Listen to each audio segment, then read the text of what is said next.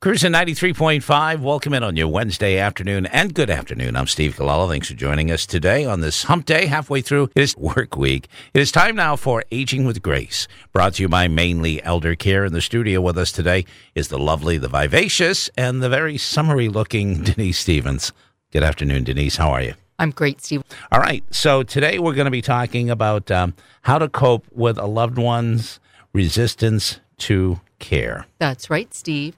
As our loved ones age, it can be challenging to find appropriate care to fit your senior loved one's needs, but it is especially challenging when our senior loved ones are resistant to accepting any kind of care or help at home.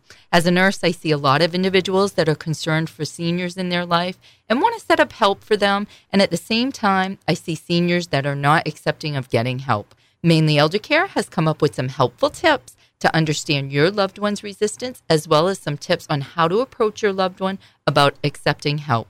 And the first thing that you should do is to try to understand that this resistance to accept help is usually a result of some strong emotions. Emotions of the loss of independence, guilty emotions about becoming a burden to family and friends, and another important factor to accepting help that I often remind caregivers is the fact that accepting someone, especially a stranger, into your home to help with some of our most personal tasks is frightening.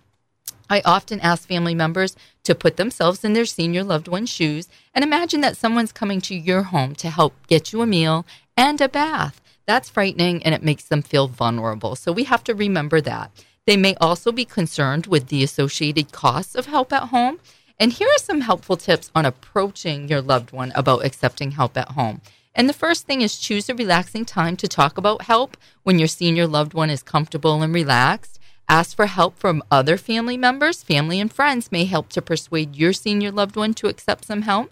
Ask your senior what their preferences are when it comes to their care, such as what service would they think would benefit them most, such as homemaking or meal preparation, something like that.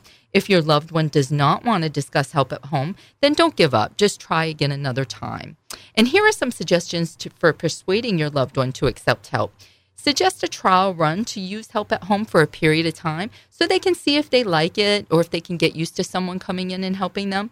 Consider asking your loved one to accept help at home to make your life easier. A lot of times, if you explain to them that you worry about them and their safety, and them accepting help would help you feel better think about enlisting the help of a professional. Oftentimes, our senior loved ones are more likely to listen to the advice of a doctor or a lawyer or a care manager and don't take this personally. It's very common that seniors really don't want to be told what to do by their children. Absolutely. I think we've all experienced that. Yes, we have.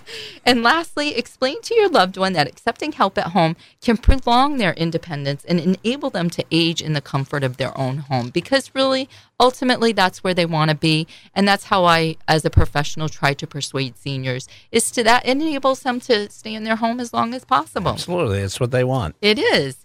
It's a good idea to start talking about care at home early on before it's needed so your loved one can have a good idea of what to expect.